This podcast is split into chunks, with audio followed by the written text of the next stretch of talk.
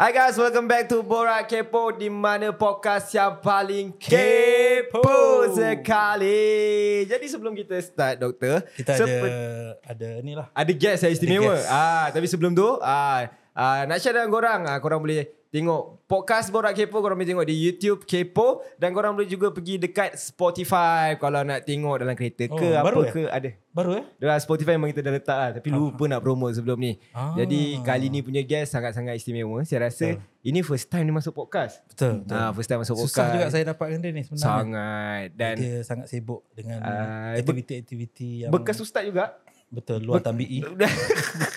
Dan kita bersama dengan Azan Rani. Ew, thank you Kepo sebab bagi saya. Ah, Thank you juga sudi datang Sebenarnya banyak sebenarnya kita nak borak Dan uh, saya nervous sebenarnya doktor Kenapa? Uh, sebab Azrani bagi saya pelakon yang saya sangat minat sebenarnya. Hmm, ah, sangat-sangat saya minat. Lagi-lagi bila dia dalam KL Gangster Underworld tu. Sekejap kat sini ada jual Oh. seluar lebih kan. Aku takut seluar ni koyak. ada mungkin tak ada style ustaz lah. Jadi mungkin banyaklah banyak kita nak bertanya uh, dengan perjalanan uh, Azharani sendiri sebagai Betul. seorang pelakon. Betul. Uh, tak silap pernah juga jadi tutor di UiTM. Jadi Betul. kita mula dulu macam hmm. sebelum guest ni kita tanya juga macam mana childhood uh, Abang Azhan sebelum hmm. Abang Azhan masuk ke dalam orang kata industri ni bang. Okay, kalau nak cerita pasal childhood, saya cerita daripada zaman sekolah tadika lagi. Hmm. Uh, saya... Uh, Jauh perjalanan ni. Ah, ya, jauh perjalanan. Zaman sekolah tadika, sebenarnya, saya tak tahu. Saya saya dah, sebenarnya saya ingat, bila saya tengok satu gambar tu, memang saya pernah buat show Hmm. atas stage. Stage Oh. performance. Uh, masa tu pantomime. Hmm. Uh, kelas saya buat pantomime, tapi yang berlakon seorang je, saya. Oh, Saya jadi tukang masak Saya ingat lagi Hmm. Dan uh, Masa Darjah satu Ada, ada pesta muzik uh, sek- Sekolah-sekolah Selangor Mhm. Saya first time saya buat show Saya daripada Kuala Kubu Pergi ke Wakil Hulu Selangor Pergi ke uh, Dewan Civic uh, Petaling Jaya tu Yang ada dua tingkat Mhm. Untuk orang Hulu Tiba-tiba pergi di situ Tengok audien yang ramai tu Mhm. Uh, Saya lah wakil sekolah Masa tu uh, saya, saya pun jadi pelakon Hmm. Tak tahu uh, Cikgu ambil saya jadi pelakon Hmm. saya ingat watak saya Atan budak nakal, kacau-kacau orang dalam kelas. Ah, Itu je watak saya. Lain semua menyanyi. Kan sebab dia tahu suara kau memang jahanam, kau berlakon je. Lepas tu masa dah jah- sekolah rendah, bila ada pertandingan bercerita, Hmm. ah, saya akan pergi ke depan. Okay. Ah, tapi saya tak ada set mindset saya nak jadi pelakon ke apa ke Okey. tak. Ah, benda tu setelah beberapa tahun dah dipadamkan kemudian lepas sekolah menengah, ah, tu barulah ada ah, macam tu. Ah, tu akhirnya jadilah sekarang ni jadi career saya. Baik. Hmm. tapi dalam dalam family uh, abang sendiri ada, Tak ada. ke yang orang darah seni tak ada? Tak ada siapa pun Semua dah darah manis Aduh, sampai sekarang dia darah manis. Darah manis. Oh, Manis sangat Belum kahwin lagi kan? ah, Dia darah manis Tinggal, tinggal tak ada kerja manis. Jadi uh, daripada sekolah tu uh, ke universiti baru Hmm. uh, serius dalam seni ke? Ya uh, Masa tu pun uh, Saya lepas form 6 Saya ambil form 6 dulu uh, Masa ada form 6 tu Saya ambil Saya uh, ambil literature Sastra Hmm. Uh, dalam sastra tu sebenarnya masa tu kita kena mengkaji hikayat-hikayat lah kan hikayat hmm. hantuah lah apa semua itu sebagai teks dia dan masa tu uh, pertama kalinya Dewan Bahasa Pustaka anjurkan pertandingan drama sekolah daripada teks uh, Shelaber mana hikayat sejarah Melayu tu. Dan uh, sekolah saya di, dipilih lah. Uh, masa tu ada beberapa aktivis teater uh, salah seorangnya uh, guru saya sendiri dah arwah dah arwah Mazlan Tahir pensyarah hmm. teater di UiTM tu. Dia baru grad daripada USM Mhm. masa tu ada Hamzah Tahir Rosmina Tahir semua tu guru-guru saya Diorang pun eh, seorang ni baru grad uh, masters ada yang grad uh, degree Ya. So diorang pun tengah bersemangat masa tu. Jadi diorang bantu. Saya diperkenalkan dengan orang-orang yang hebat ni yang saya tak tahu pun eh ada school of theatre sebenarnya. Hmm.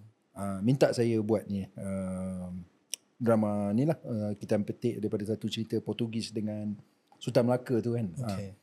so saya jadi Portugis. Uh, Hmm. Dan daripada situ pertandingan daripada daerah menang sekolah saya. Uh, first time lah masuk Khabar. Uh, sampai ke wakil uh, zone dan kemudian kebangsaan. Saya menang best actor masa tu. Wow. Keluarlah Sok Khabar. Masa tu baru saya tahu oh dekat USM ada offer hmm. benda ni dan banyak lagi universiti-universiti lain yang sekarang ni dah build up dia punya uh, school uh, drama school dia Right. Dan sudahnya saya tercampak ke Sarawak terus. Hmm. Uh, Universiti Malaysia Sarawak akhirnya saya buat degree dan saya habis di sana dan sebagai graduate uh, drama and theatre. Hmm. Macam mana uh, kehidupan uh, Azharani sewaktu di Universiti Malaysia Sarawak tu sendiri? Uh, nak yang best-best ke tak best? Semesti yang best lah. okay. Oh Sarawak memang best lah dari segi culture saya suka uh, walaupun eh, walaupun tu pada mula-mula tu macam dia culture shock lah untuk Hmm. orang yang tak pernah pergi kan uh, ke ke Sarawak. Hmm. Saya pergi Sarawak masa tu Tapi lebih kurang ya Sarawak dengan Hulu Selangor. Uh, eh jauh jauh jauh jauh saya pergi ke kota Samarhan dulu eh tahun uh, 1000 eh 1999 Betul. Ah, bukan Samarhan sekarang, Sekarang, ni. ya. Ah, zaman tu yang pukul 5.30 pukul 6 petang macam tu dah habis aktiviti. Tak ada apa kedai pun tak ada. Hmm. Kalau beli burger pun student yang jual lepas tu kita kena ambil nombor. Hmm. Nombor biasanya dapat nombor 60 70 ke kata ah. Memang lama lah nak beli burger kalau malam memang Hmm. selesa. Tu dulu sekarang ni ya Allah dia lagi maju daripada dulu Selangor. Betul. Ha, tu kata Samarahan lah dulu.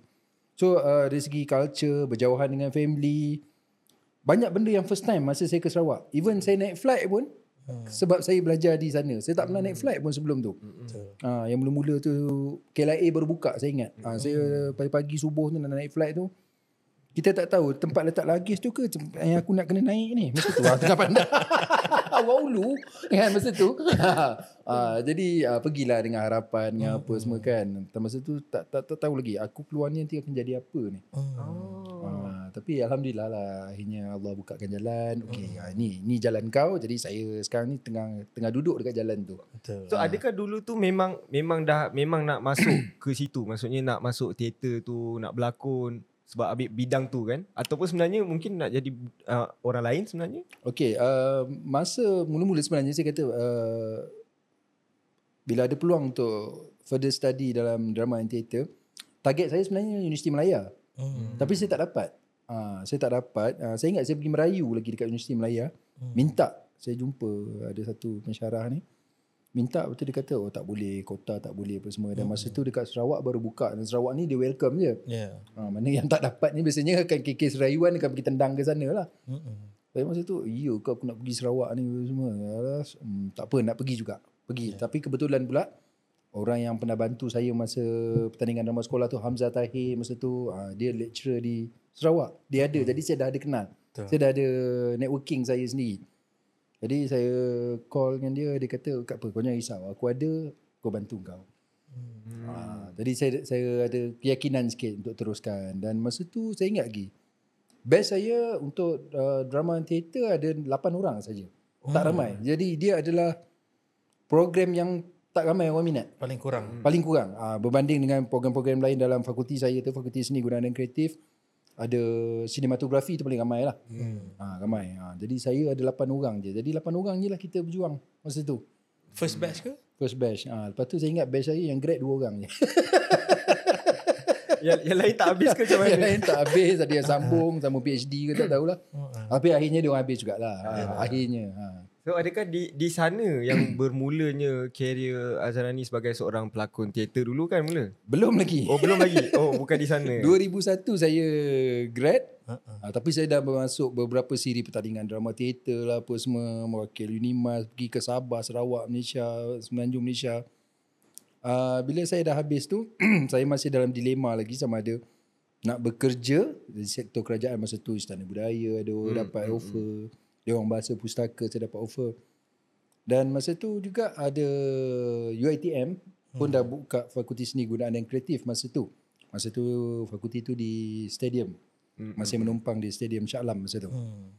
Dan kebetulan pensyarah saya Hamzah Tahir masa tu pun baru habis Ya. uh, kontrak. Tamat kontrak pada masa, masa saya grad. Jadi dia dah habis dah dengan Sarawak. Dia nak balik sini dapat offer sana.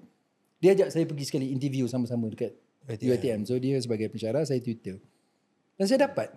Dia apa? Ha, saya dapat uh, di di UiTM. Jadi masa tu lah mula dia kata saya dah ada cabang untuk pergi ke academician sebagai academician ataupun saya nak jadi practitioner. Betul. Saya masih dilema lagi masa tu. Tapi tak apalah sementara tu saya buat uh, sebagai part time lecturer dan juga dalam masa yang sama saya buat uh, freelance.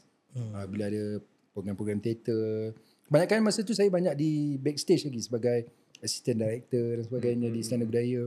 Freelance lah. Hmm. Dan dalam masa yang sama saya buat uh, uh, Lakon. uh, mengajar lah. Oh mengajar. Tapi bila macam cuti SEM semua saya saya free.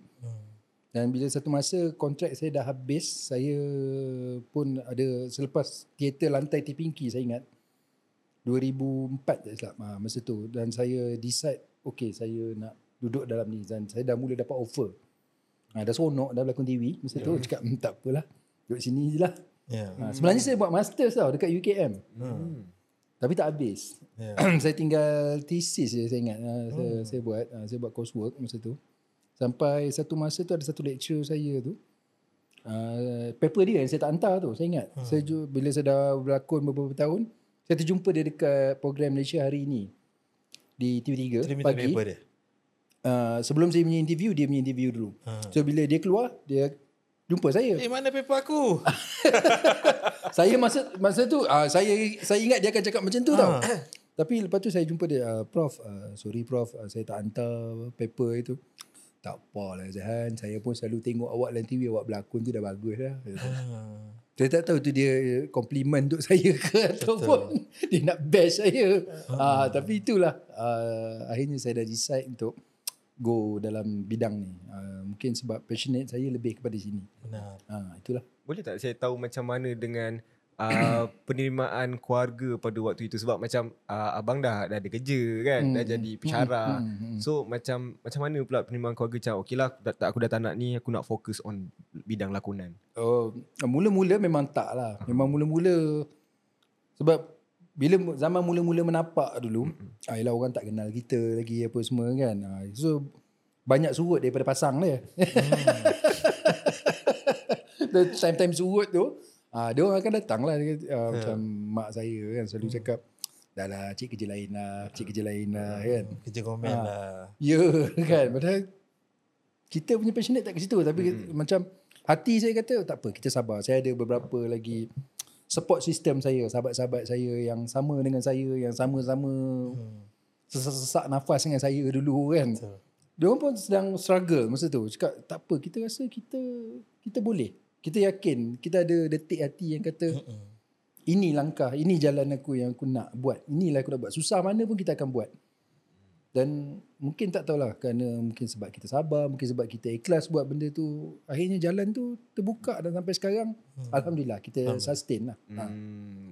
uh, untuk sebelum masuk saya mulanya start tu dengan teater betul Mm-mm, mm-mm. uh, itu pada tahun Uh, zaman saya form 6 tahun 1997 98. oh Eh 94 95 sorry. kan Ha, abang start dari 95. 94 kan Betul 94 95 betul. Siapa yang yang encourage untuk abang eh jom lah join teater ni. Ah itu start daripada pertandingan drama teater. Oh. Ah pertandingan drama teater masa tu. Ah saya ingat lagi arwah bapak saya memang tak suka saya sebab bila saya bermula dengan latihan teater, ah, saya malam-malam saya hilang pergi sekolah. Orang pergi sekolah siang-siang kan. Sekolah rajin malam-malam pula. Pergi rajin kan. Sebab latihan teater sebagainya kan. Ha. Ah, orang tak suka. Ah, sampai dalam sekolah pun ada konflik kan. Ada saya ingat ada satu ustaz tu kata, Oh saya ni pembawa maksiat. oh tak suka. Jadi kau, ah, zaman tu lagi saya dah kena dah. Ha. Kat sekolah kan. Zaman tu kan? lah. Kita, ah, zaman sekolah. Sebab masa tu sekolah saya tu, dia top dengan rugby. Ha. Ah, rugby ni ramai ramai wakil Malaysia daripada sekolah, saya. Rugby sekolah menengah kebangsaan.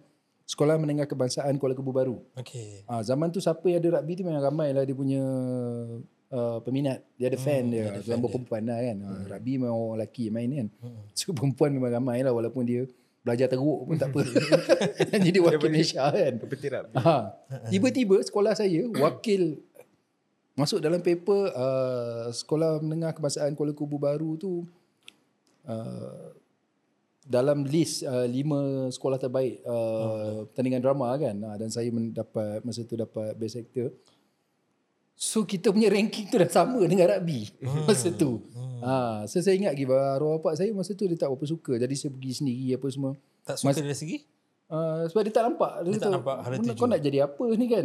Jadi pelakon ni apa semua ni. Ada rupa ke kau Jadi pelakon ke apa semua tu Masa tu saya ingat lagi Saya wakil Bila saya wakil Selangor Hmm. Kita pergi ke Kuala Lumpur Untuk pertandingan drama kebangsaan Saya jadi KD Hmm. uh, Sebab uh, Abah tak tak support Jadi saya pergi cari duit sendiri lah Jadi KD kan Ambil upah KD tu Untuk korang pergi belanja. Memang sekolah sponsor semua Tapi nak ada duit belanja kan.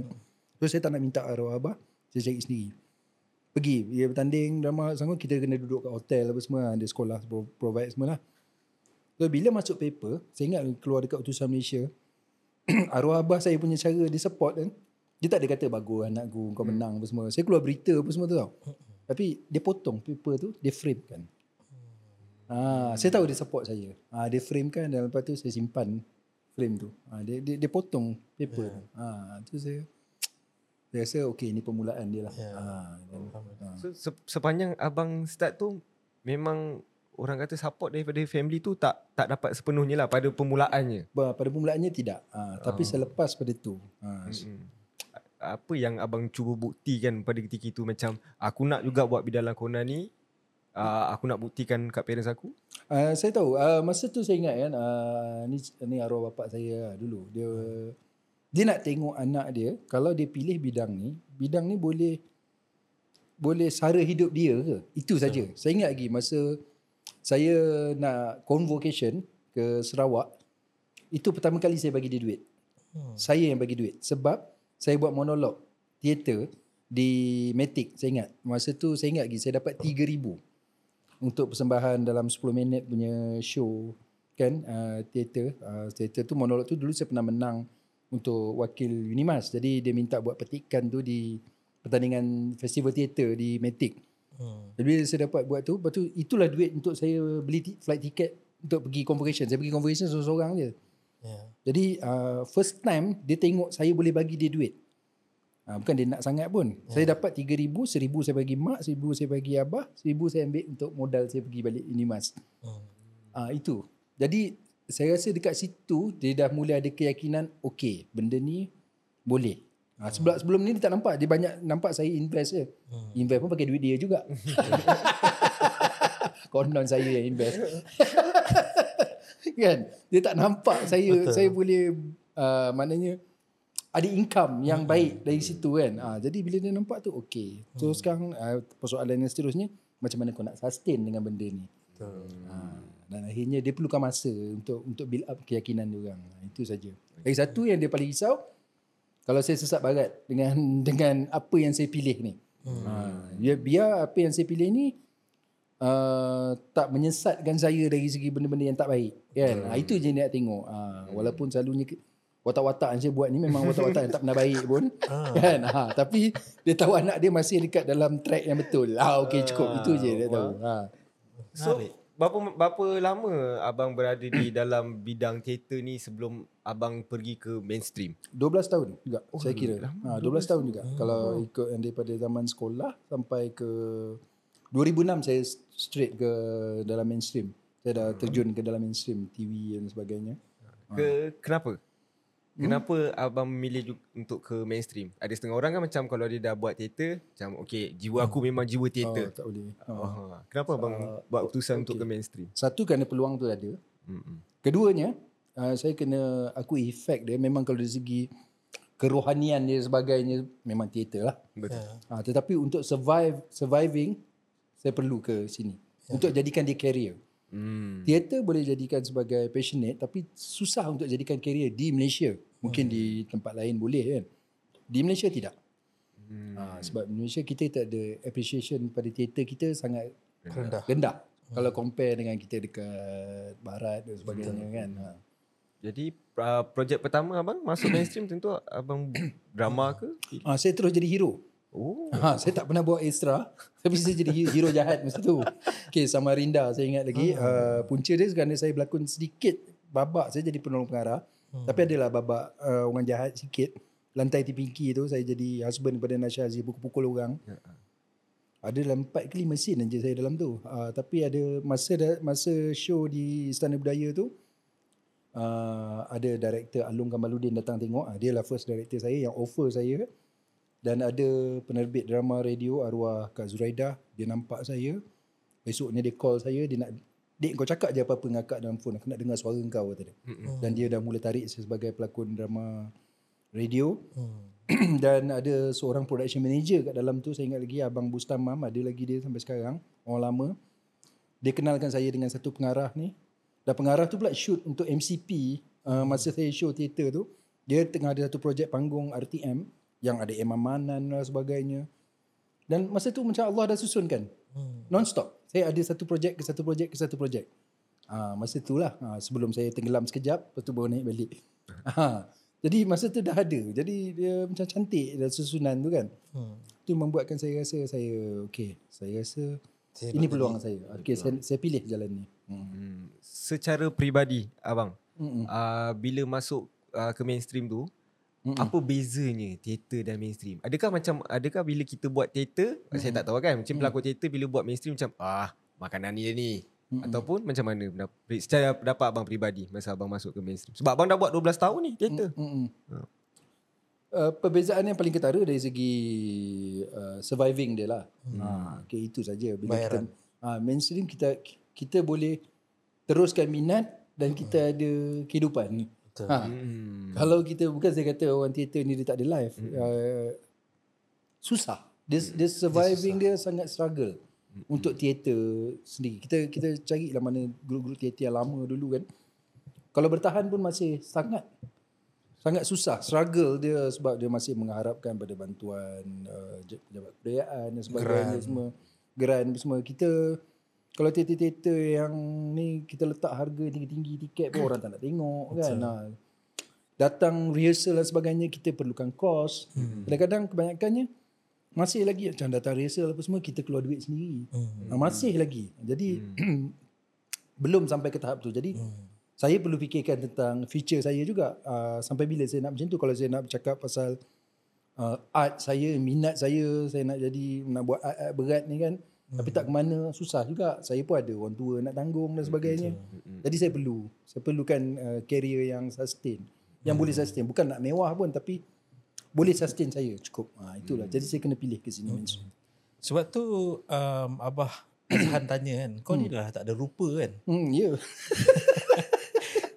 Yeah. Adakah momen itu satu momen yang mematah semangat Hmm. Azhan Rani macam untuk berjaya mungkin perjuangannya sebenarnya acting ni tidak perlu ada wajah oh. ataupun rupa Dia tak mematahkan pun sebab hmm. okey dia macam ni je bapak saya dia tak masuk kelas macam saya. Hmm. Ha beza dia sikit je. hmm. Dia, dia kata tak ada rupa, saya takkan saya nak explain tak. Bah dekat dalam line ni kita ada makeup artist.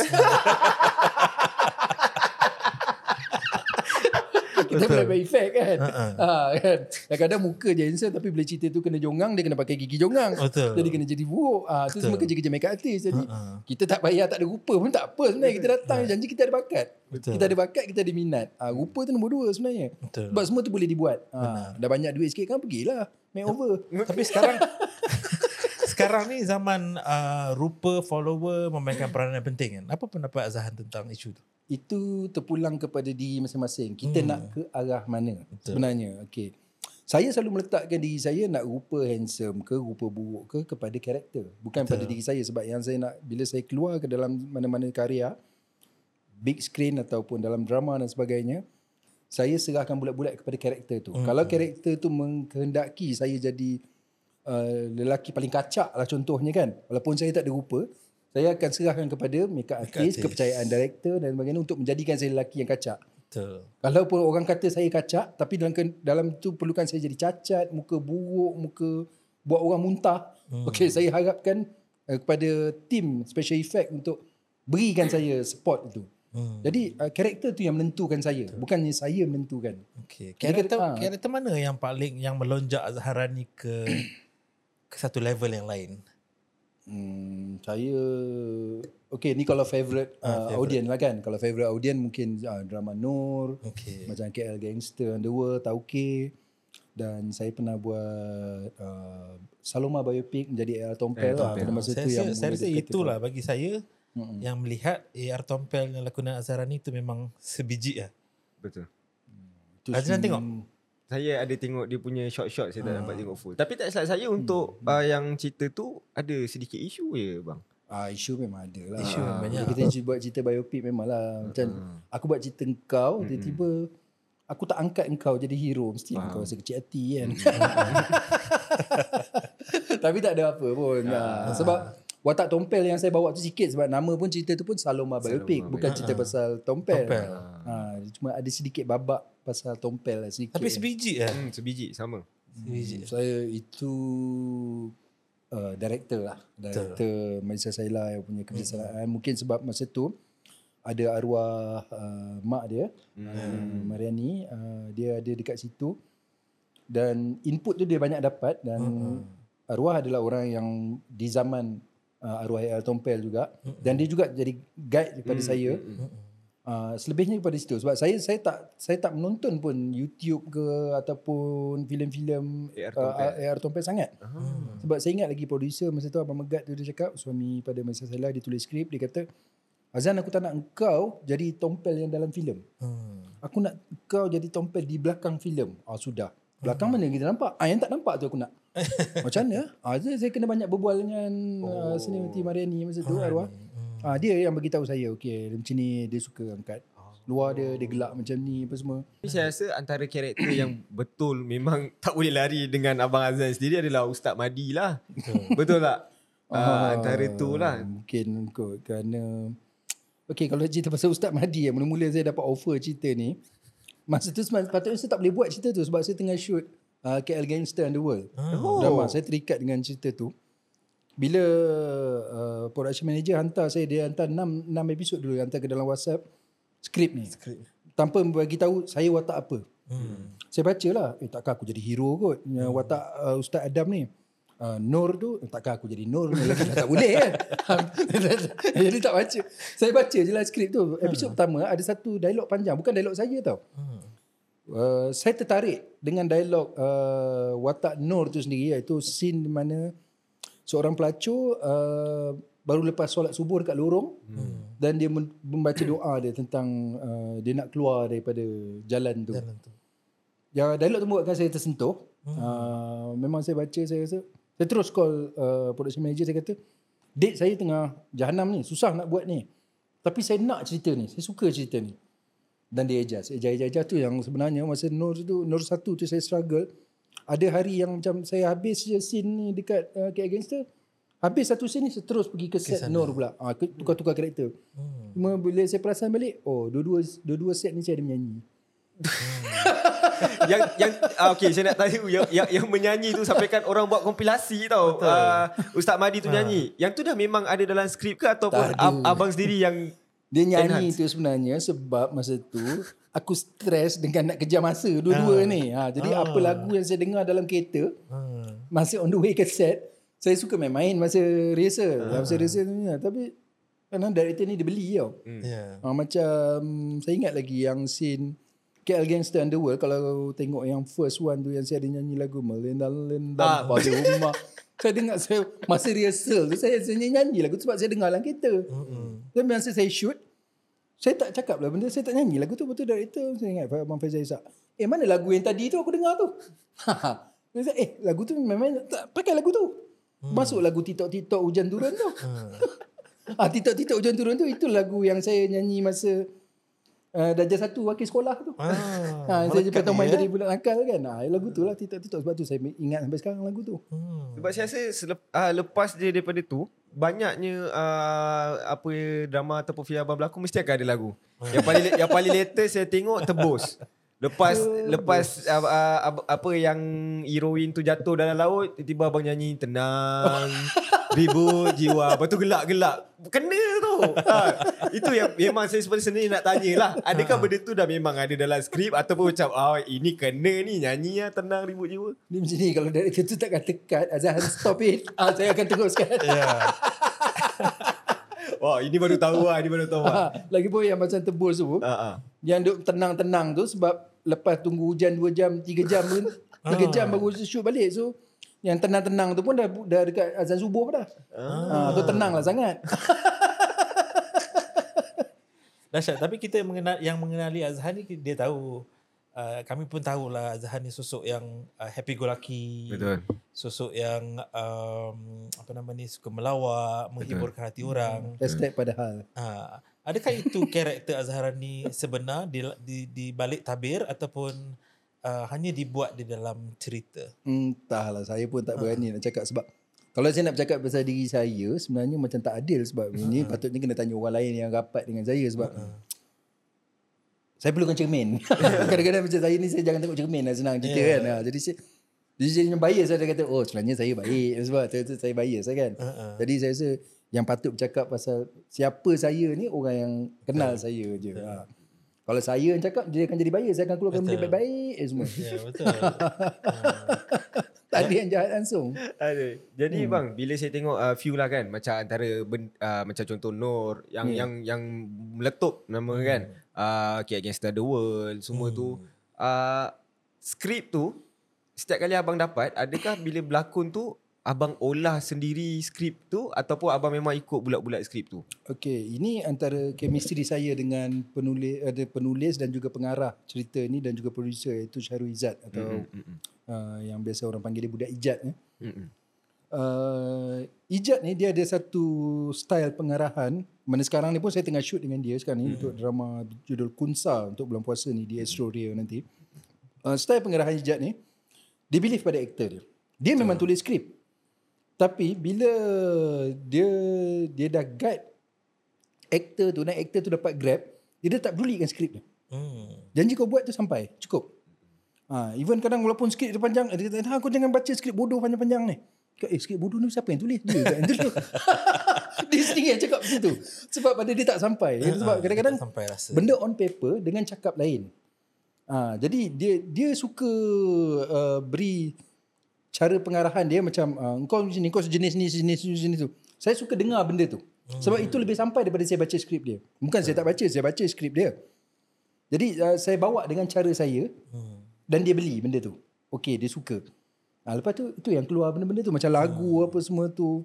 Kutuk-kutuk yang dalam cerita tu tak ada dalam tu sebab kalau ikutkan antagonis ni watak uh, Ustaz Hamadi yang antagonis ni memang dia annoying daripada awal perempuan-perempuan saya kata saya sendiri nak cuba bukan kelain ni bukanlah kelainan sangat tapi karakter yang marah menjerit-jerit ni saya dah banyak kali bawa dalam nama-nama lain. Hmm. Sampai satu ketika saya sendiri dah mula rasa bosan dengan watak-watak yang macam tu. Hmm. Jadi saya kata boleh tak kita jadikan dia dia annoying tapi dia ni badut sebenarnya. Ha, dia kadang-kadang macam orang menyampah dia tapi macam orang nak dengar apa dia nak cakap. ha, itu yang keluar Hamadi tu. Saya mulakan dengan Nur 1 dan dia menjadi jadi dekat Nur 2 sebenarnya. ha, tu lah. Dan boleh jadi satu fenomena juga di Indonesia, Ya. di Malaysia kan dan Singapura. Uh, saya terkejut baru-baru ni saya pergi umrah. Betul. Ah, yelah kan macam Azharani ni kat sini macam orang-orang pandang tak adalah apa sangat kan. Pergi umrah ni ini daripada Indonesia dan Brunei. Hmm. Ha, saya ingat macam dia orang tak kenal saya kan. Dia uh kata, eh Ustaz Sinetron. ha, dia mula ambil gambar dengan saya. Saya rasa macam eh walaupun dah beberapa tahun tapi dia kata di Indonesia sekarang ni tengah Baru. tengah ha, tengah hip lah cerita ni. Cerita. Ha, jadi dia orang kenal, dia orang pun panggil saya ustaz. Sampai kan orang-orang yang jual baju dekat Mekah pun, orang-orang Yaman ni semua pun panggil saya ustaz. Alhamdulillah. Ha, siap belanja makan, bagi jubah apa semua. Hmm. Sebab dia tengok oh ramai orang kenal aku. Okey okey ini ni masyhur, masyhur dia kata. masyhur. Ha, so dia letak lah sebab sebelum ni macam kawan-kawan saya pergi Betul Kusyairi apa semua. Uh, pergi ke sana dia orang pun gunakanlah betul semua sampai melekatlah nama Mat Kilau Madinah lah apalah sebagainya kedai-kedai tu kan. Tapi tak apalah saya rasa macam satu impact yang baik, baik lah daripada uh, karya-karya kita dekat sini sampai boleh diterima kat sana. Sampai orang-orang sana boleh appreciate tu kepada saya. Kalau lah arwah abah ada lagi kan dia tengok benda ni alhamdulillah lah. Ah, inilah benda yang dirisaukan sangat sekarang ni mungkin dia dah tak perlu risau dah. Ya ke pun tak risau. Sebenarnya karakter tu perlu dirisaukan je. Ah, karakter tu perlu dirisaukan tapi perjalanan hidup anak dia ni okey tak apalah. Ha okey lah. Ada tak Ha. karakter-karakter yang uh, bawa balik rumah? Tak ada. Tak ada. Tak eh? ada. Yang Ah, yang simpan lama tu. pada saya benda tu tak tak betul kalau dan macam mungkin kalau ada orang macam tu dia kena rasa macam mungkin dah time dia untuk stop jangan berlakon. Kalau dia tak boleh asingkan benda tu sebab dia akan effect. Lagi kalau orang yang dah kahwin, orang ada anak, Hmm. tiba-tiba dia jahat dekat set, tiba-tiba balik rumah tiba dengan bini dengan anak dia pun nak tekam. Ha, tak boleh lah kan. Ha, set set punya cerita. Kat rumah kat rumah cerita. Sebab tu dia ada dua dua kena ada dua angle yang berbeza sebab Betul. bila kita sarung wa- watak dalam badan kita, Hmm. tu hanya untuk untuk cerita saja. Kita kena tahu bila masa kita nak keluarkan. Bu- kita kena kontrol watak bukan watak kontrol pelakon. Betul. Bila watak kontrol pelakon, ah, itu masalah dia. Menarik. Uh, ini zaman-zaman teater lah. Mungkin zaman saya dulu kan. Saya tak tahulah orang lain. Tapi kita selalu banyak diajar macam tu. Macam Hmm. penghayatan, penghayatan. Sampai kita tak tahu kat mana kita nak release watak tu. Hmm. Dan ini sebenarnya salah pada saya. Bila dia ajar, kata, oh kena macam ni. Oh, kena buka kasut, jalan dekat batu, rasakan kesakitan. Ha, rasakan kepanasan. Ha, pergilah berjemur-jemur. Ha, ni. Kita kena berlakon. Ha. So kalau macam karakter kalau nak, nak, rasa nak real kan, kata kena real. So kalau tumbuk tu tak perlulah tumbuk betul-betul. Kalau tikam tu tak perlulah tikam betul-betul kan. Kalau tidak berapa kali dah saya mati. kan? Jadi kita melakonkan watak tu. Jadi pelakon kena kontrol watak. Bukan watak kontrol pelakon. Betul. Menarik. Tapi mungkin uh, abang ada macam bu- mungkin boleh kongsikan ataupun share macam mana teknik abang tu sebab biasa hmm. saya tengok kan contoh macam abang berlakon Ustaz Madi. Uh, kena betul. Lepas tu jadi toke pun kena betul kan. Tengok tu memang memang sakit hati dengan annoyingnya. Lepas tu berlakon uh, jadi orang kaya yang jahat pun kena betul. So uh, boleh tak abang share ke apa teknik abang buat? Mungkin abang abang ada research dulu ke nak serapkan roh tu masuk ke dalam badan tu. ah. Ha, saya tak nak lah pergi jadi dia art berat sebenarnya. saya suka ringan Ah, benda je ah, kan. Ha, sebab uh, pada saya untuk mendapatkan dia jadi okey tu, okey di mata audien tu, uh, pelakon tu sendiri kena faham apa dia cakap. Hmm. Jangan bergantung sangat dengan skrip. Uh, sebab kadang-kadang uh, script writer dia tak dekat set pun. Dia tulis, dia tulis memang cantik dia kata uh, kau uh, kau dah kenyang ke? Kau dah makan ke? Contohnya kan. Tapi kalau kita sebagai pelakon untuk deliver benda tu saya kata kat rumah aku cakap macam ni tak? Kau dah kenyang ke? Ha, kan macam tak tak ni cakap ni eh apa apa kau tak makan. Ha, jadi saya rasa kalau benda tu lagi works untuk saya, saya akan gunakan tu dulu. Unless kalau macam benda tu fakta macam dialog peguam, dialog doktor yang kita tak boleh tukar, Betul. ada bahasa medical dekat situ. Kita tak perlu tukar. Tapi kalau kita rasa perlu tukar, kita tukar. Tanpa melarikan maksud bercerita tu. Sebab audien tak baca skrip. Audien nak faham je. Tapi kadang-kadang jadi masalah. Kalau kita boleh hafal tiga page sekali sebagai pelakon pun. Tapi pelakon sendiri tak faham apa dia cakap. Itu masalah besar. Jadi pada saya, Rasa tu penting. eh. Ya, yeah, uh, the secret in acting is reacting sebenarnya. Hmm. Reacting tu. And then kita kena faham betul-betul apa yang kita cakap tu untuk kita sampaikan. Sebab kita lah skrip kepada audien. Hmm. Audien tak pegang pun skrip yang physical skrip. Jadi kita je yang tahu. Ha. Kalau kita tipu pun audien bukan percaya. Tapi kena betul. Apa kita cakap tu kena sampai. Ha. Susah ke nak cap, nak sampaikan rasa kepada Sampaikan tu susah. Bukan hafal skrip susah. Hmm. Ha, kebanyakan macam yang ni saya sendiri masa mula-mula saya rasa oh hafal skrip. Oh so daripada rumah saya dah hafal. Hmm. Daripada rumah dah hafal oh, cakap besok nak buat scene ni sini. Sekali tiba-tiba assistant director kata okay, kita tarik scene yang uh, minggu depan kita nak buat ni kita nak buat hari ni ah lupa Ah, aku tak baca lagi. ha, tak boleh. Ha, tapi kalau kita dah faham Betul. kita tak perlu baca pun. tak perlu hafal bukan tak perlu baca tak, kita tak perlu hafal pun scene tu. Kita dah tahu dah sebab bila kita macam inilah dah berbelas-belas tahun berlakon bukan nak kata belagak eh Hmm. Perkara-perkara tu kadang kita recycle je benda dah ada macam watak marah, watak Betul. nangis, watak ketawa. Kita dah ada benda tu. Jadi kita dah tahu nak mainkan macam mana. Macam kalau kita orang tengok oh lah berlakon ni susah ya Azan eh. Saya pula tengok orang lain punya kerja macam kata orang tengah welding. Oh susah welding ni. Untuk dia senang sebab aku dah 10 tahun kerja welding ni. Ha, senang nak belah kanan, belah kiri nak buka mata, nak pasang belakang semua dia boleh. Dia ada style-style dia. Hmm. Acting pun bila makin lama kita dah- kita akan build up skill kita sendiri. Jadi skill tu perlukan experience yang bertahun-tahun. Hmm. Ha, jadi kita gunakan tu. Jangan kita padamkan. Cuma bila acting ni kita jangan stop lama. Bila stop lama dia cepat berkarat. Faham. Ha, itu Macam saja. kena buat lah. Jadi kalau okay Ustaz Madi tak okay. Uh, karakter yang memang bagi kesan dekat penonton lah sebenarnya lagi-lagi Ustaz Madi. So pernah dapat apa-apa kecaman ke sebabkan karakter tu? Ha. tak? Itu Kenangan manis atau pahit? Tak perlu watak Ustaz Madi pun sebenarnya. Asalkan ada watak antagonis memang akan ada lah kecaman dia. Ha. Tapi benda tu uh, sebenarnya good impact untuk orang yang bawa watak antagonis. Yeah. Bila ada orang kecam maksudnya Sampai. uh, kita menjayakan watak tu dengan baik. Okay. Tapi dulu saya ada timbul satu dilema juga. Bila saya baca watak uh, watak ni kita panggil tebu lah kan. Kita nak gambarkan seorang yang uh, golongan agamawan tapi dalam keadaan yang menyeleweng macam ni, jahat dan sebagainya. Tapi bila saya difahamkan balik dalam skrip, saya baca balik, okay dia ni bukan ustaz pun. Ya. Dia menggunakan title ustaz ataupun kita bahasa sekarang ni penunggang lah. Penunggang. Betul. Ah, dia penunggang saja sebenarnya. Dia bertitlekan ustaz padahal dia bukan ustaz pun. Jadi saya rasa okey betul. Dan uh, kita betulkan balik nama itu dalam production pun dalam uh, perbincangan saya dengan director kita nak represent watak-watak yang uh, scammer ni sebenarnya. Hmm. Uh, dia ni scam lah. Uh, dia gunakan uh, kelebihan dia dia ada bapa mertua yang ada tafiz tiba-tiba dia pun diangkat jadi pengetua hanya kerana dia menantu je bukan kerana dia ada title ustaz dan sebagainya. Jadi kita nak orang aware dengan benda tu. Dan dalam masa pembikinan drama Nur tu juga ada banyak sangat isu-isu realiti Betul. Yang masa tu diangkat ada ustaz yang dekat negeri ni Mm, mm, makan duit anak yatim ustaz macam ni dia toron eh toron student dia Ah, lah. Ah, dia buat kerja yang tak elok lah. Dia buat kerja tak elok betul, kan. betul. Ah, tu lah. Benda tu sampai tau.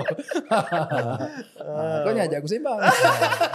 Tapi satu lah bila abang cakap pasal studio tu kan saya nak tahu ada satu scene tu uh, abang berlakon jadi ustaz tu kan dia suruh uh, orang yang uh, budak belajar tafiz tu pergi minta sedekah Hmm. lepas tu dia macam tak cukup sengar lagi yang dia suruh buat Tapi scene tu tak keluar tau dalam TV. oh tu Ah. tak keluar sebenarnya tak keluar. Itu saya yang Ah. post balik deleted scene. oh, Ah, sebab sebenarnya ada banyak part yang uh, terutamanya part saya lah. Uh-uh. Bila si seronok adlib ni, director pun sedap layan, dia dah lupa duration.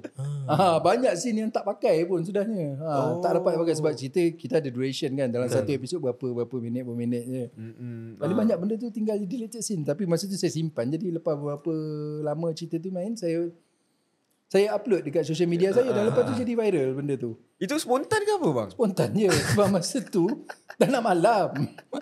Dah nak malam dah Kita movie-movie location Masa tu pakai pasal malam je. Ha, So sebelum tunggu Sebelum nak malam tu Kita kena shoot benda tu Jadi kena cepat. Hmm. ha, So director dia pesan Kau jangan nak ke- ketawa tau Kau kena buat ni Mestinya kat budak-budak tu. Budak-budak tu pun ah, Jenis patuh Aku bagus Budak-budak tu. Ha. Okey lah bang, saya nak tanya. Sepanjang uh, abang berlakon ni, ada tak yang orang kata karakter yang abang paling suka sekali bawa? Maksudnya tak kisahlah movie ke drama ke yang memang karakter ni macam bagi kesan lah kat abang saya suka bawa karakter ni.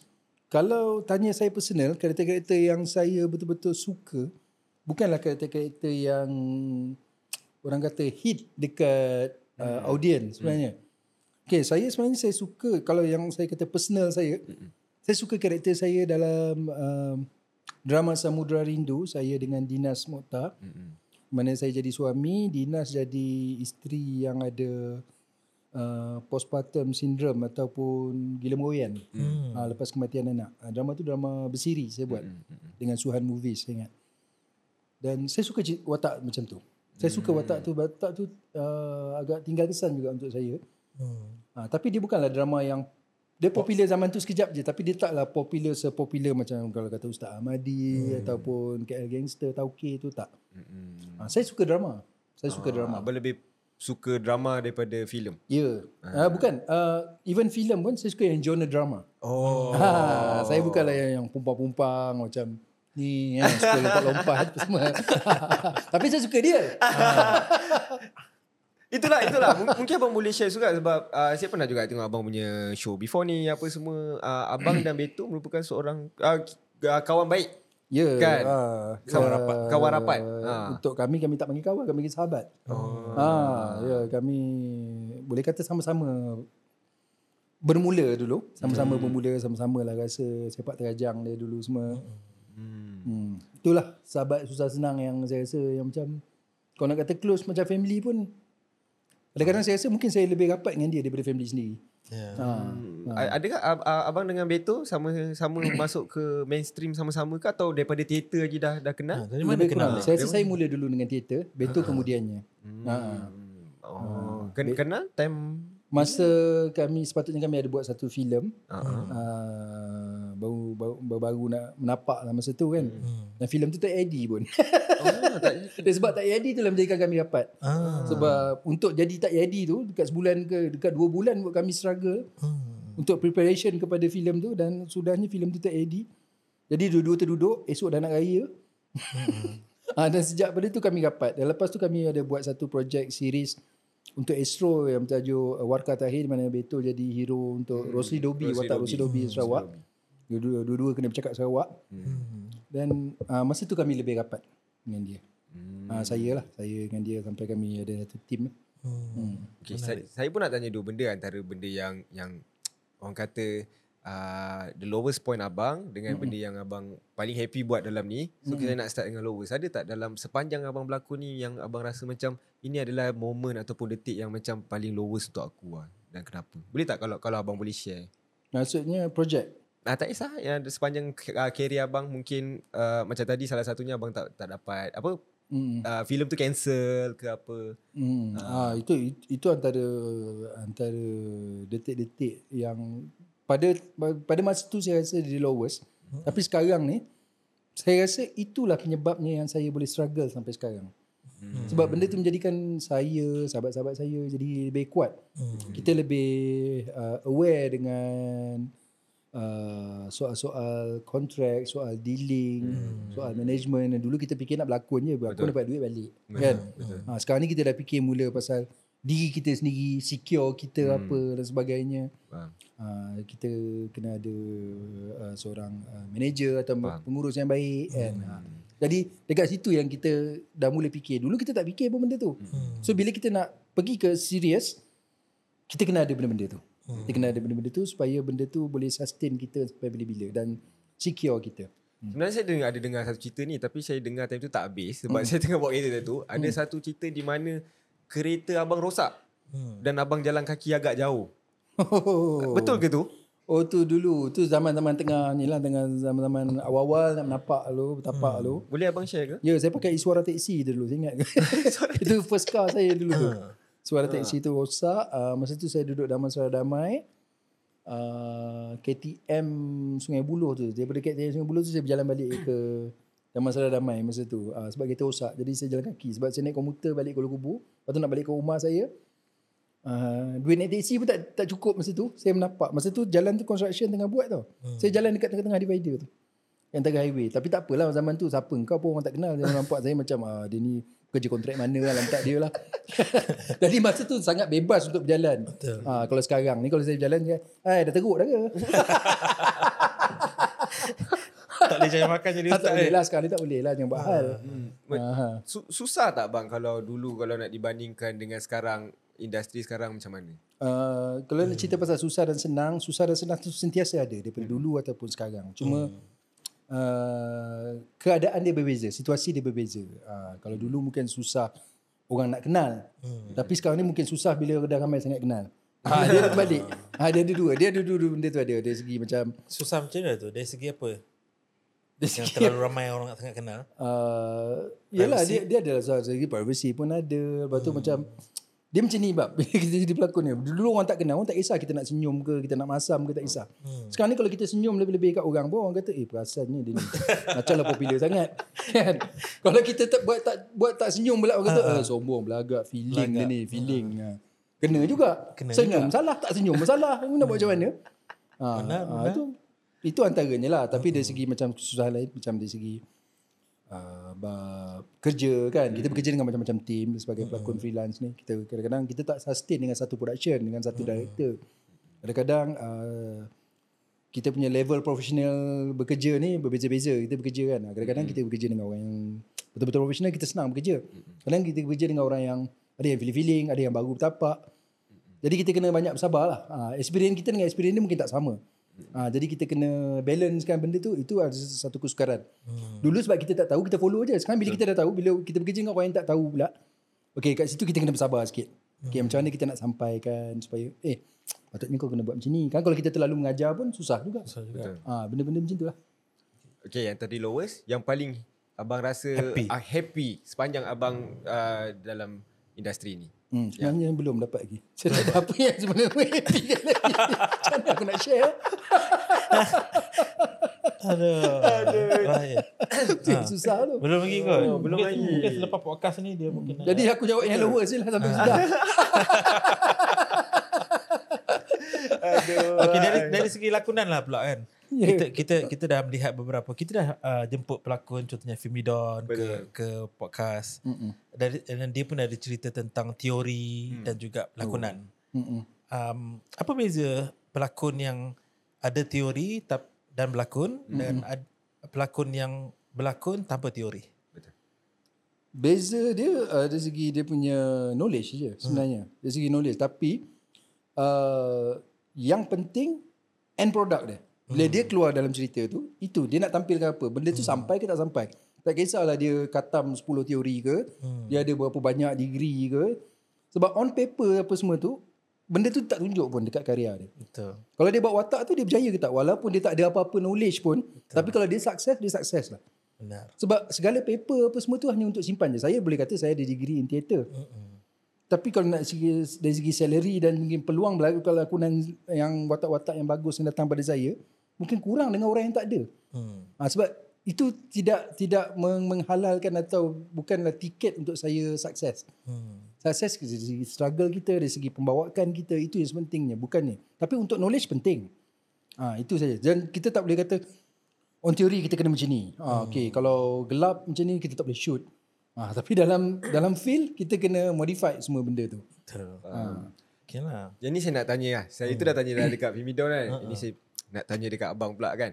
Ah, apa pendapat abang ah, orang yang okay macam abang dah ada experience teater 12 tahun. Lepas tu baru abang abang pergi ke mainstream lah kan. Macam mana pula ah, dengan orang yang sesetengah orang kat luar sana yang contoh influencer ke yang ada follower banyak ribu-ribu-ribu. Lepas tu tiba di dia angkat uh, berlakon yang, yang dia tak mula daripada ni terus jadi hero ke heroin ke uh, tanpa ada pengalaman berlakon sebelum ini. Uh, apa pendapat abang pasal benda tu? Uh, itu kita kena mengaku mengakui bahawa uh, sekarang ni perubahan atau peranjakan. Hmm. Dia macam ni lah dulu kita pakai uh, Nokia 3210. Hmm. Sekarang ni dah zaman iPhone. Hmm. Uh, jadi 3210 dah tak relevan lagi. Hmm. Jadi sekarang ni pun uh, diorang ni cuma variety. Masih ada audien yang perlukan uh, drama ataupun pelakon the real the real actor kan yang okay kita nak tengok yang macam ni hmm. macam Beto Kushairi dan sebagainya. Masih ada yang suka era-era TikTok. Benda ni sama juga dengan lagu dan sebagainya. Hmm. Kalau dulu lagu nak bahasa-bahasa yang deep dalam sekarang lagu ah uh, ah uh, ah pun boleh buat lagu dah. Hmm. Kan? Ha.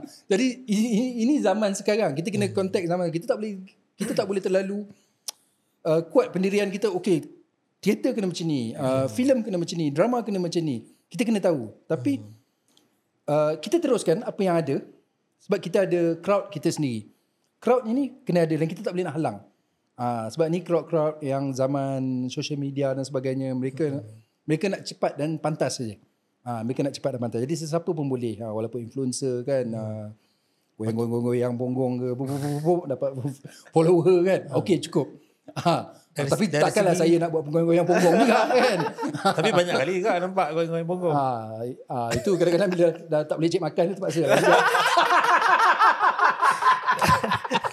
Kalau bekerja dengan dengan talent-talent yang follower banyak ni macam mana pula? Ah, saya tak ada masalah pun. Tak ada masalah. Ah, tapi jarang pun saya bekerja dengan dia orang. Ah, ada sekali dua saya pernah bekerja juga. Ya, ada ada satu projek tu yang Hmm. saya minta maaf sangat dengan dia orang masa tu saya tak kenal pun dia orang siapa. Rupanya dia orang tu famous gila. Hmm. Ah, famous masa lepas saya buat cerita pun saya tahu oh dia ni ada ramai follower, dia ni ada ramai Hmm. follower, dia orang dia orang ni TikTok patutlah tengah shooting kamera video semua tak berhenti. Ha, dia, dia Ah, kerja dia orang semuanya record. Ah, seg- segala apa yang dia orang buat adalah uh, income untuk dia Ah, walaupun bersembang.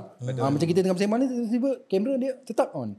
Ah, jadi semua in- ada duit macam saya kita saya pun suka main social media juga tapi Betul. untuk suka-suka tak mendatangkan income pun. Untuk dia orang datangkan income. income. Ah, itu yang saya kena adapt Kena sekarang ni. Ah, zaman sekarang ni adalah zaman yang macam tu. Betul. Okay, doktor kita dah last segmen sebelum kita habis. Macam biasa, semua pun kita tanya juga. Kita nak tanya tiga uh, pelakon pilihan Abang Azhan Rani sendiri. Kita boleh, kita start dengan international dulu. Okay. Mm-hmm. Kalau international, uh, Tom Cruise, uh, Al Pacino, Hmm. Robert De Niro. Hmm, kenapa? Ah, Kenapa? Yang pertama tu, kenapa? okay. Uh, Tom Cruise sebab energy dia, dia tak pernah tua. Hmm. Saya suka energy dia walaupun dia dah tua, dia, dia masih relevan untuk bawa karakter-karakter untuk orang muda. Betul. Al Pacino kerana saya suka kerana dia punya uh, personality dia. Personality dia dan karakter dia daripada zaman Scarface, Godfather dan sebagainya. Uh, dia dekat dengan jiwa saya. Betul. Ha, kadang-kadang saya selalu berangan nak jadi macam dia. Hmm. Ha, and De Niro sama juga. Uh, karismatik dia. Ya. Yes. Okey, tiga pelakon pil, uh, tempatan pilihan Abang Azhan ni. Okay, kalau uh, perempuan saya ada dua. Hmm. Kalau dulu, uh, Sofia Jane dan Nukum Lazari. Heroin yang saya rasa macam tak ada gantinya. Evergreen ya. Evergreen. Uh, kalau uh, lelaki, Betul Kushairi. Bukan ini bukan bias eh? bukan sebab uh, sahabat. okay, saya nak cakap Betul Kushairi di luar konteks sahabat. Eh. Okey. Okay, yang kenapa saya suka dia. Saya banyak kali berlakon dia daripada zaman Rosie Dobi.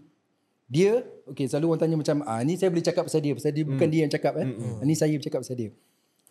Bila saya dengan dia, okay kita lah kukang-kukang-kukang sembang apa semua. Masuk set, pakai baju. Dia jadi orang lain. Betul. Sampai kadang-kadang saya tak kenal dia. Walaupun saya buat scene tu sikit je. Saya baru je habis satu projek filem dengan dia. Watak saya sikit je. Ha, tapi dia akan blockkan diri saya, aku Betul Kusari kau Azhan tak. Once dia dalam set saja, dia akan jadi lain. Hmm. Dan saya kena terima benda tu. Saya suka attitude tu. Ha, yang yang uh, saya rasa kalau pelakon-pelakon lain yang kononnya acah-acah minat atau betul-betul minat dengan dia, belajarlah kat dia. Hmm. Dia pakai je sarung dia baju tu, dia akan jadi lain. Dan dia sangat-sangat commit. Saya rasa kalau saya nak letakkan artis yang betul-betul commit dengan karakter, ah, saya saya jangan. Saya suka main-main. Betul lain. Ah, kami ada different benda tu yang dia sangat committed dengan karakter dia. Passionate dia lain. Ah, dia. Ah. Itu di luar konteks sahabat. Ah, Dia bercakap. Hmm. Menarik, menarik. Hmm. Dia saja. Ah, dengan dia pun saya tak pernah cakap benda ni. Aduh, okey menarik, menarik. Okey, untuk um, perancangan masa terdekat ni dengan masa panjang apa InsyaAllah nak kahwin. InsyaAllah nak kahwin. Dan TV. dalam TV banyak kali dah kahwin dalam TV ya. Saya kalau kahwin dari tiga bas saya bini. Dalam TV lah. Tiga bas. Oh, lagi dahsyat eh. Tak ada uh, perancangan untuk ni untuk uh, selain dari karier saya. Uh, my big project lah untuk 2024 ni adalah pendakian saya ke hmm. Nepal hmm. iaitu di Mount uh, Island Peak. Hmm. Uh, ketinggian 6400 lebih. Ini ketinggian yang paling tinggi yang pernah saya hmm. cuba nak capai lah. Uh, saya tak tahulah okey ke tak. Sebab hari tu saya pergi 2017 saya pergi Everest Base Camp pun dah macam lembu nak kena sembelih lah nampak saya. yang ni saya tak tahulah pula. Hmm. Ataupun uh, ada tak apa-apa baby drama yang bakal keluar ke Ya. ataupun filem yang uh, abang boleh share? Okey, Upcoming? uh, ada beberapa drama saya yang belum lagi ditayangkan dan juga ada juga filem yang belum ditayangkan juga. Uh, tetapi the big project yang tengah saya usahakan sekarang ni adalah untuk siaran Ramadan ni di Astro-Ria yang bertajuk Kunsa 30 episod. Hmm. Dan sekarang ni tengah struggle untuk. Dihabiskan uh, dengan keadaan cuaca sekarang ni dengan isu COVID tengah naik, Naik. balik sekarang ni. Uh, dia struggle lah uh, sekarang ni dan pembikinan dia pun walaupun dia drama tapi saya sentiasa merasakan set tu seperti set filem sebab making dia tu yang melibatkan era 70-an, 80-an, 90-an dia sangat saya boleh katakan saya tak pernah kata saya buat cerita ni susah tapi kunsa ni susah. Hmm. Ha. Okay. Okey baik kita akan nantikan. Ya. Kunsa Satu 30 soalan lagi lah Alright, sebab sila. dia ada sebut tadi tentang camp hiking kan. Ya. Kenapa Azhan Narani memilih hobi hiking? Ah, Hmm. ten ten ten. Ah. Okay, okay. Uh, hiking ni sebagai saya, bagi saya adalah satu escapism saya. Betul. Uh, sebagai seorang actor kita perlukan Outlet. uh, ayat sekarang ni orang panggil healing lah kan. Healing. Ha. Uh, healing process saya ke, ke situ kan. Uh-uh. Dulu saya ni suka benda-benda outdoor. Betul. Saya suka naik bicycle tapi uh, satu cara lagi saya nak keluar daripada circle saya. Kalau pas perasan bila saya buat aktiviti outdoor saya tak ada pun artis. Betul. Uh, walaupun saya rapat dengan Betul Kushairi, hmm. Betul Kushairi dia minat diving. Dia minat benda yang lebih ekstrim macam terjun-terjun bangunan ke apa ke semua tu. Ah, tu dia punya minat lah. Terjun gaung, terjun apa semua. Saya tak boleh ke situ. Ha. Uh, saya pernah pergi kita sama-sama ke Aceh lah kan. Uh, dia pergi diving, uh, kita semua babai-babai enjoy diving. kita dia dekat dekat tepi tu je kan. Kita tak pergi pun. Ha, Ha, dia seorang je pergi. Sama lah macam mana. Ha, Betul pun dia boleh hantar saya sampai airport. Okay, enjoy hiking. dia tak minat apa apa yang saya buat. Ha, saya pun tak minat apa dia buat. Tapi kami sahabat. Ha, dan saya buat benda ni um, untuk saya punya healing process. Dulu saya suka cycling. Hmm. Sekarang zaman cycling saya dah habis. Uh, yang masih maintain cuma hiking lah. Uh, ride, uh, dulu sekali saya ride juga lah dengan Beto. Tapi sekarang motor pun dah tak ada. Ah, saya macam ni lah sekarang. Ah, Ket- saya, Kereta pun abang buat juga kan? Yang 4x4 tu. ah, buat-buat acah-acah je lah. ah, tu, tu suka-suka je. Tapi saya tak ada pun ekstrim masuk hutan dan sebagainya. Ah, mereka untuk kerja je lah. Tapi saya suka pakai 4x4. 4x4. Oh, faham? Hmm. Okay, doktor. Okay, baik. Alright, baik. Kita nak wrap dah. Kita dah habis. Terima kasih Abang Okay. Azhar sebab sudi datang dan itulah Abang Azhar first podcast dengan kita. Yeah. Yeah. First podcast Abang Azhar juga saya sangat-sangat terharu sebenarnya. Ya, betul. Alhamdulillah. Ah, terima Kalau ada apa-apa ucapan terakhir kepada penonton yang menonton, Uh, maaf kalau ada apa-apa yang mengarut daripada saya tapi uh, terima kasih kerana menonton podcast ni dan terus support podcast ni. Uh, InsyaAllah nanti ada banyak lagi yang akan dibawakan. Uh, dan mungkin ada ramai-ramai lagi. Siapa yang kau nak request, yang kau nak dengar, kau boleh requestkan nanti. Betul yeah. tu.